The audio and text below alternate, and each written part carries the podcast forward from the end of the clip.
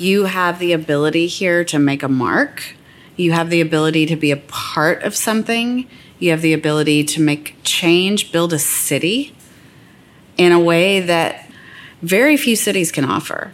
So once you start, you kind of go, oh my gosh, well, I have the ability, if you're passionate about city building, to really dig in and be a part of it here.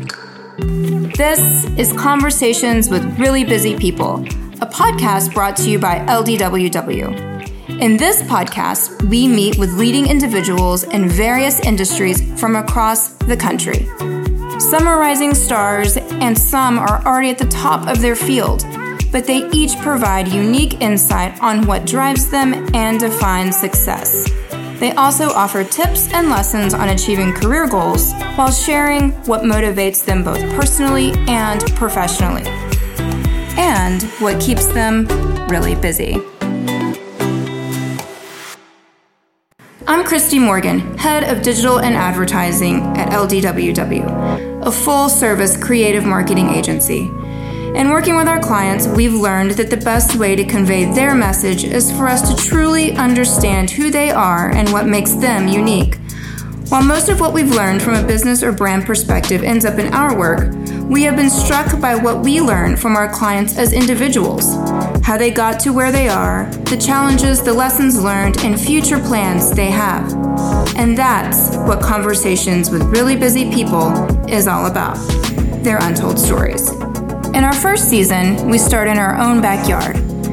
Over the past 10 years, Dallas has consistently been one of the fastest growing cities, enticing business from every industry and residents from all over the country and one of the biggest transformations contributing to this growth has been at the center of the city, downtown Dallas.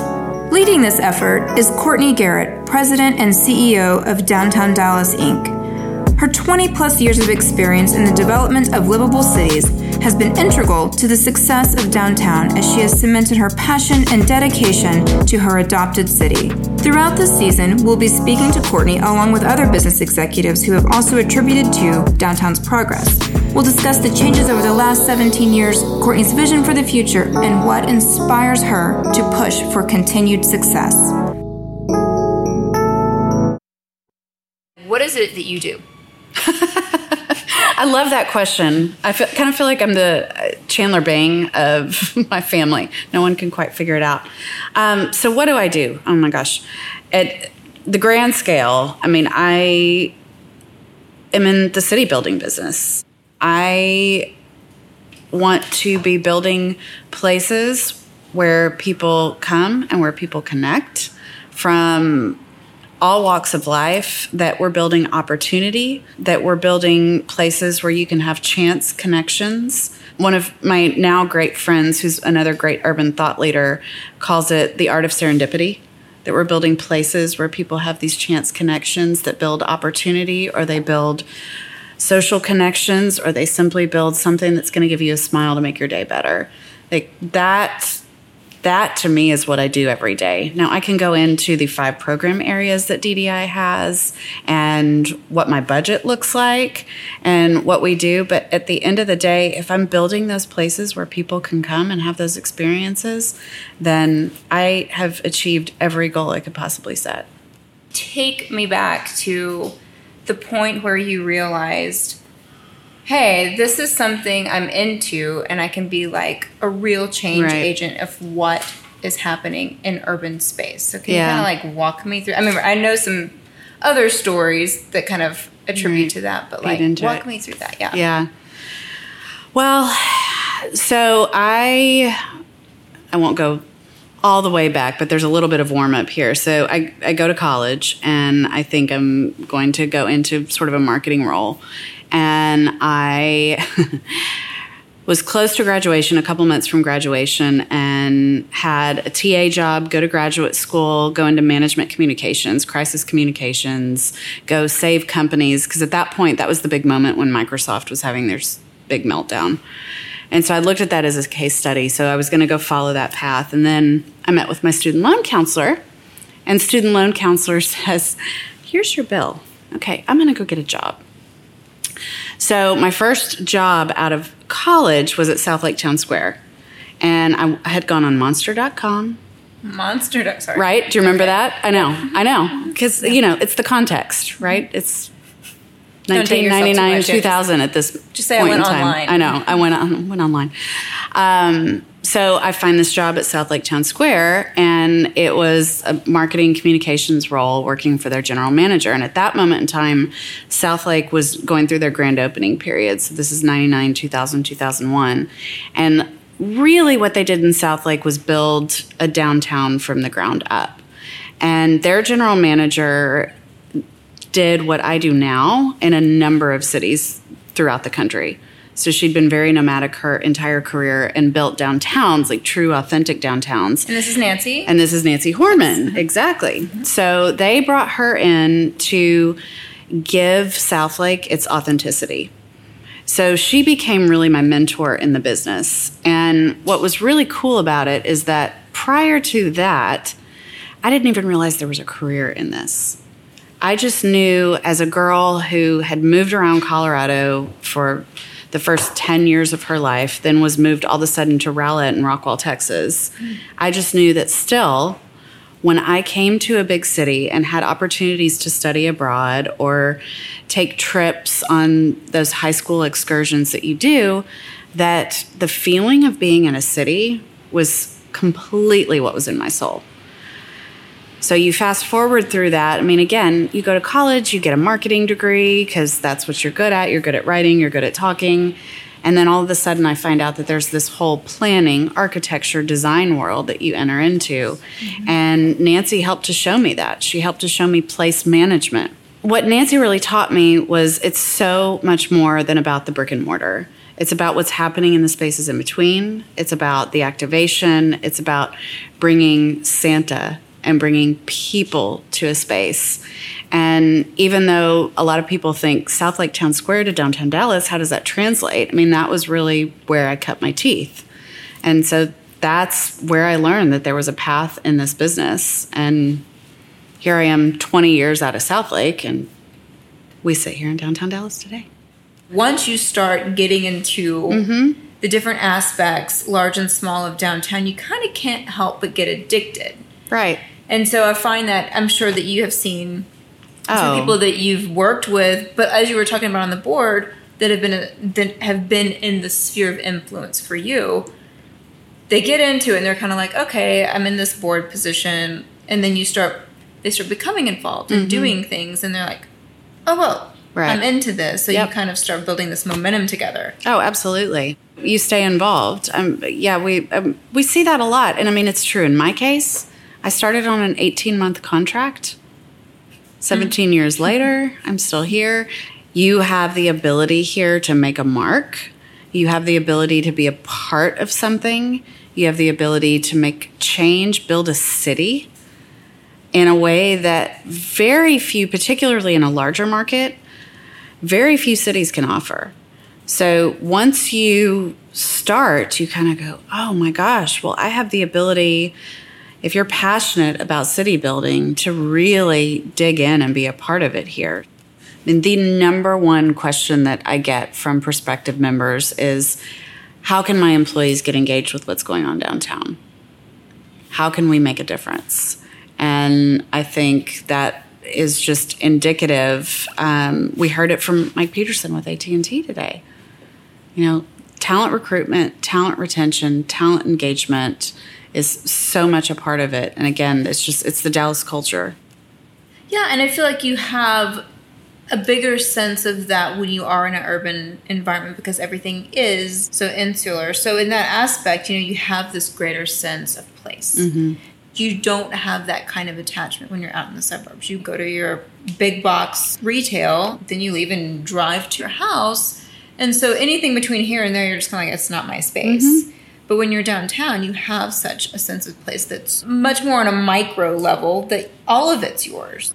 Well, and downtown used to be that place. Downtown used to be that place where people were coming in and driving and parking in their parking garage and walking through their tunnel and going to their office and then going back into their parking garage and leaving to drive to the suburbs at night. I mean, that was downtown through the late 70s and the 80s. And it's really remarkable to me because my personal passion and my personal, what I think is my area of expertise, is really looking at the block by block and the activation and how to build that piece of that sense of place. And now we're seeing how economic development responds to it. I mean, for a long time, it was, well, we're going to build this sense of place and we're going to build the community because it's important to us to have people living down here. Because in 1996, there were 200 people living down here. And that was a huge push, but now we're seeing the economic benefit of it. Now you're seeing walkability rankings being equated to real estate values. You're seeing that become a major pitch with your brokers who are going out and recruiting Fortune 500 companies. That there are restaurants at street level and there are places that you can live within the downtown. So the entire paradigm has changed. And Dallas, granted, has been a little bit later to the game than a lot of cities. But A, we're a younger city. B, we're a Sunbelt city. We are an auto oriented culture. And so it's just taken us a little bit longer to get there.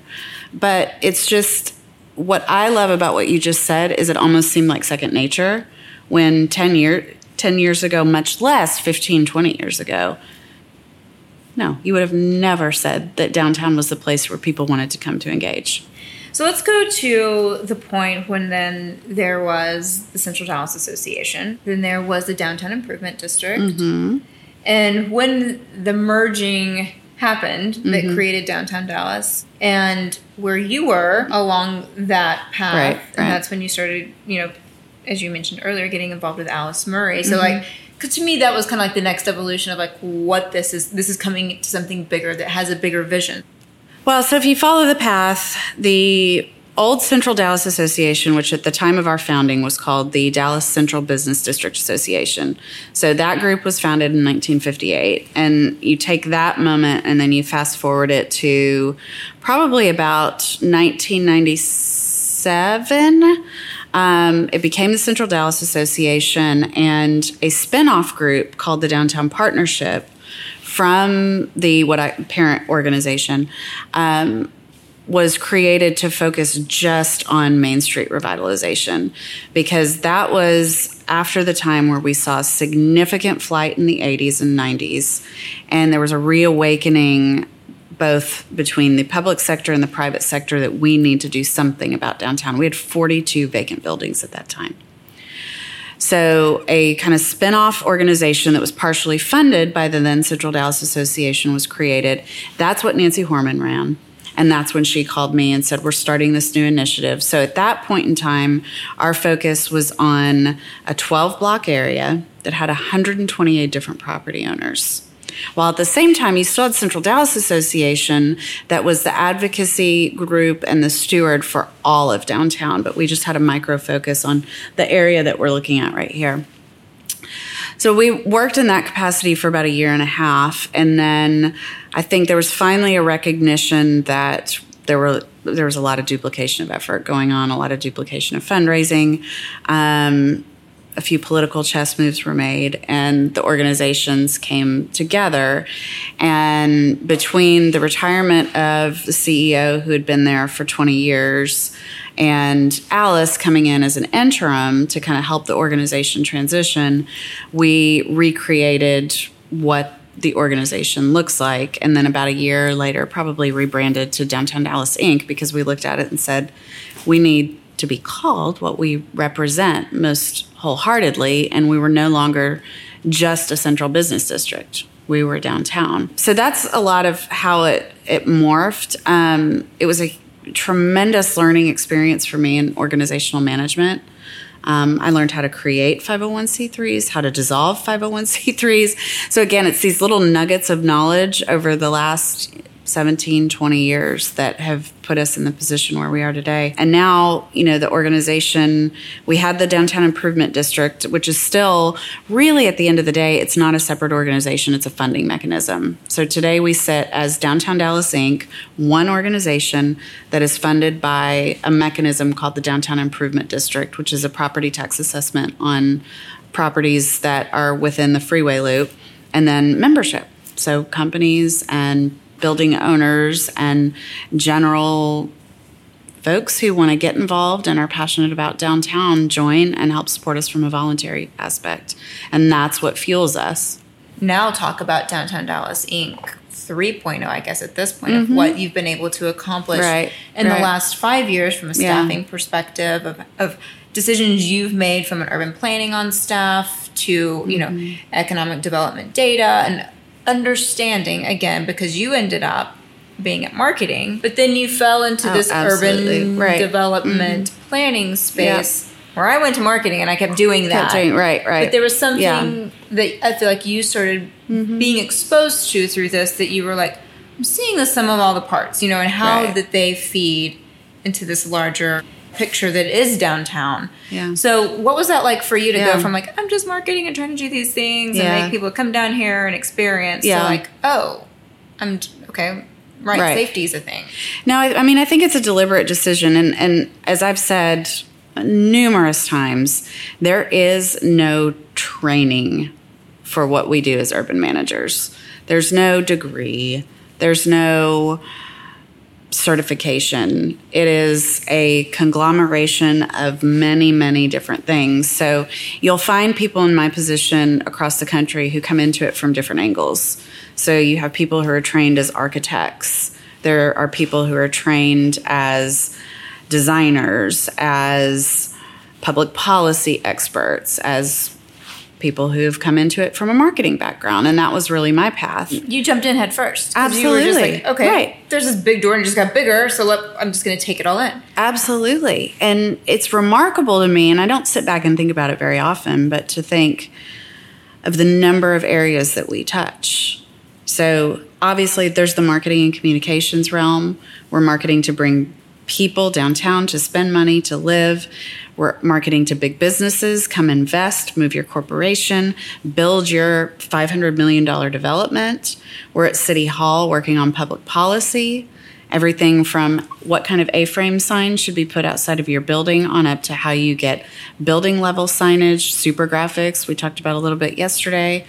How to get a development deal done, what kind of public-private partnerships can be created.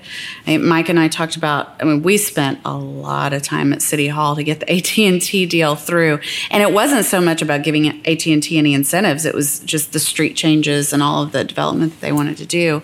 And then you get in, as you mentioned, the clean and safe. We have 50 safety patrol officers who are out on the street seven days a week. They have a complimentary clean team. And so it's really everything from when you walk out of this hotel in the tonight, what is the first thing that you see on up to what does downtown look like in the next 20 years? And that's what we touch. So how can you not be addicted to that? Well, I think also it was easy to get addicted mm-hmm. when certain huge transformations start happening. Back in 2005, 2006, there were a lot of plans out there of like whether it was Clyde Warren Park, AT&T Performing Arts Center now that we have.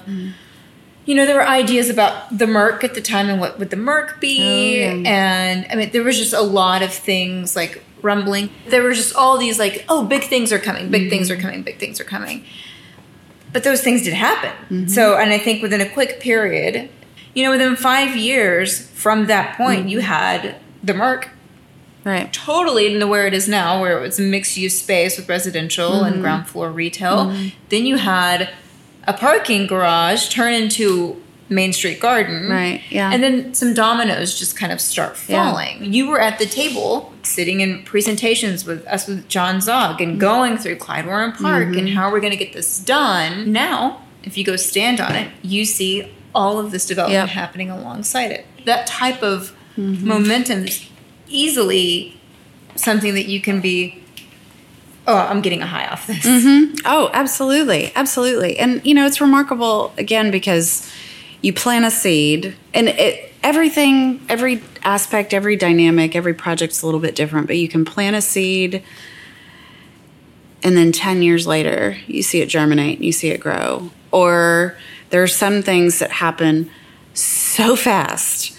I mean, one of the most recent developments with Ray Washburn buying the Dallas Morning News site. I mean, he called me about 45 days before he closed, and I hadn't talked to him since he was on my first board at the Downtown Partnership.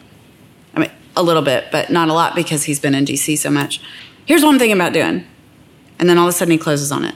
And now all of a sudden, because, again, great story, dedicated Dallasite, $500 million development going on in an area of downtown where we see the energy moving. So some of these, you're absolutely right.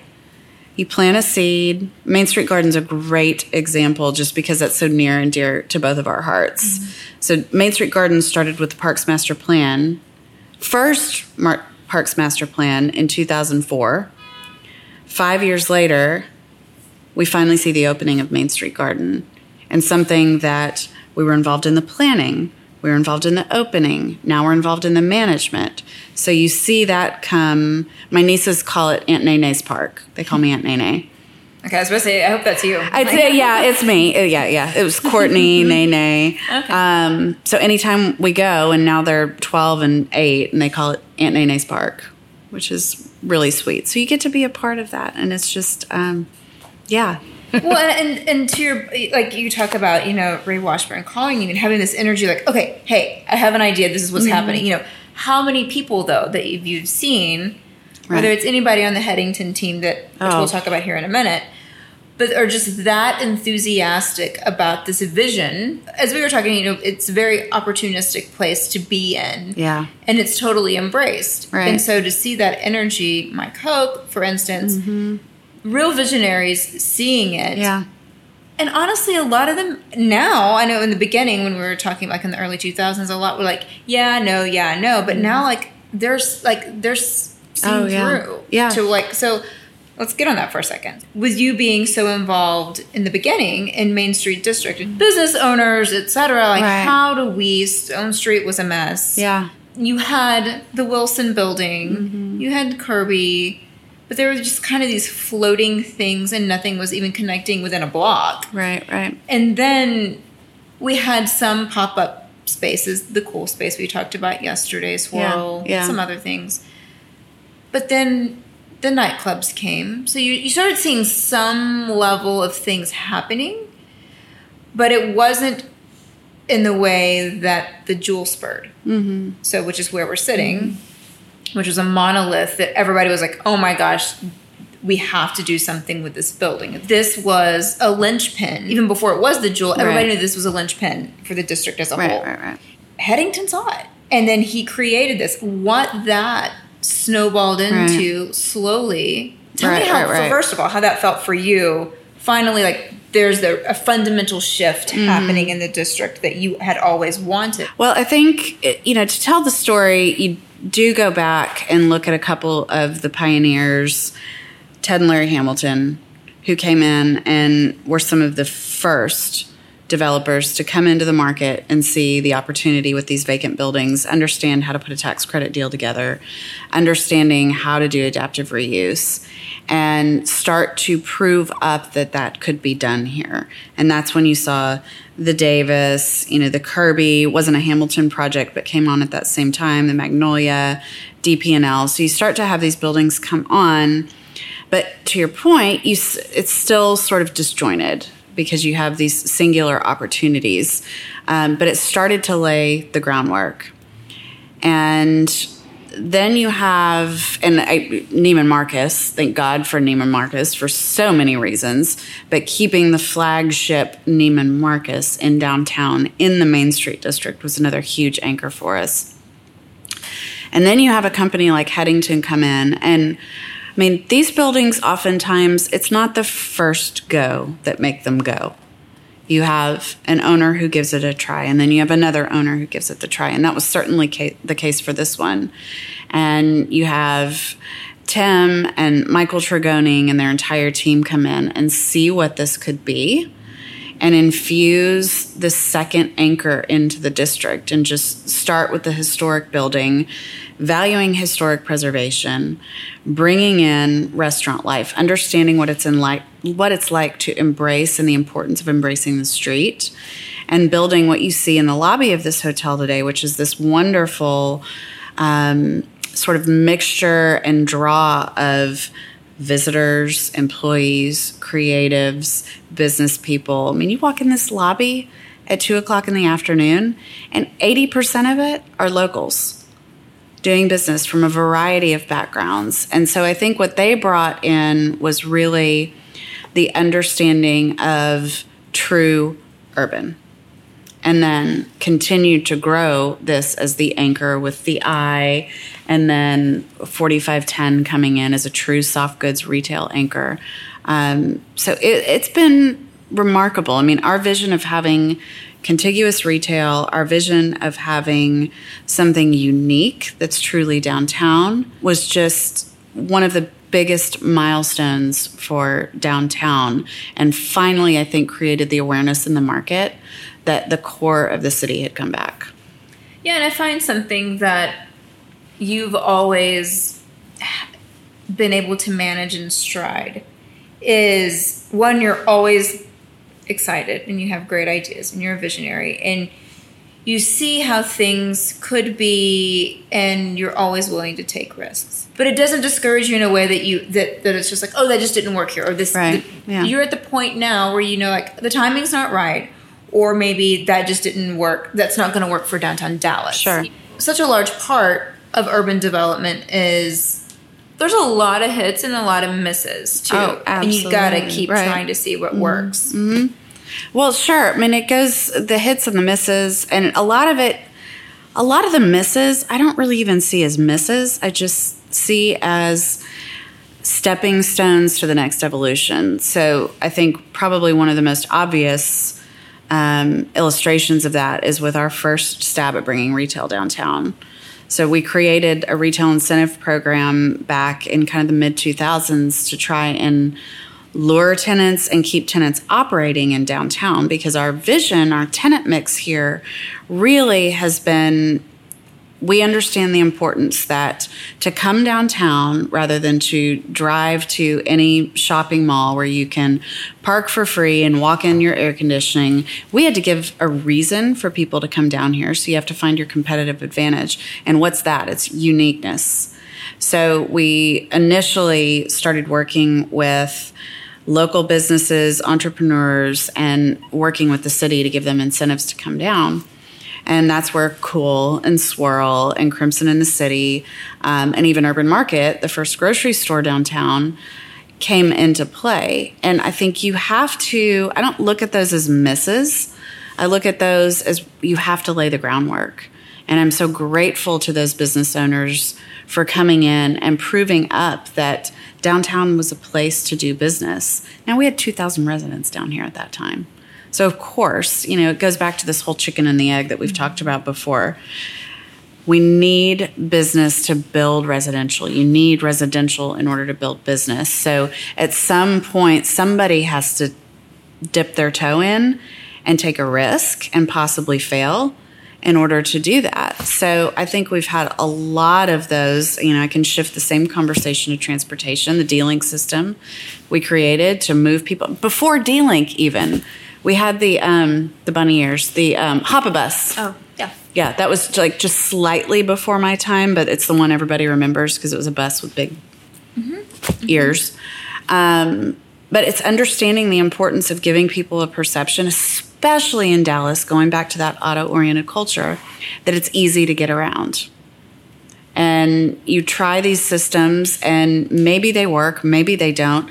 At the very least, D Link gave us the opportunity to show people. I mean, it was, it's funny, people would get on D Link to go five blocks and then realize they could walk faster then get on that because the D Link would get stuck in traffic and, and have the stops. That's fine with me. If it helps you to realize that walkability is important, great. And I think that's changing. I mean, we are seeing, obviously, with the increase in residential, um, people are living closer to where they work, where they play. So that's that's changing.